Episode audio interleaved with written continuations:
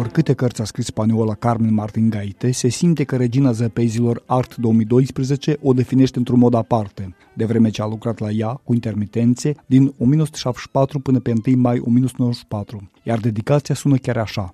Pentru Hans Christian Andersen, fără colaborarea căruia această carte n-ar fi fost niciodată scrisă și în amintirea fiicei mele, pentru entuziasmul cu care încuraja această colaborare.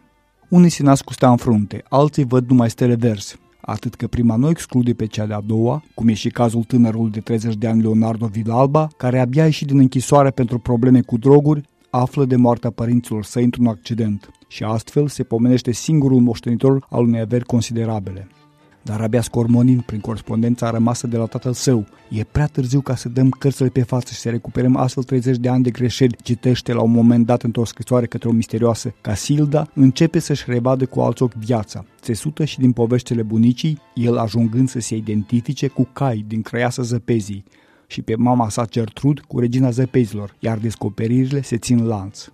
De unde să știe el că este fiul iubitului din tinerețea Casildei? Tot ea, Casilda Iriarte, autoarea trei cărți de poeme și a unui volum de eseuri Vertigo, și abia întâlnindu-se față către față, la capătul a 30 de ani și 350 de pagini, îi se dezvăluie adevărul, iar ceea ce aude din gura femeii nu face decât să confirme ceea ce ochii au știut din prima clipă.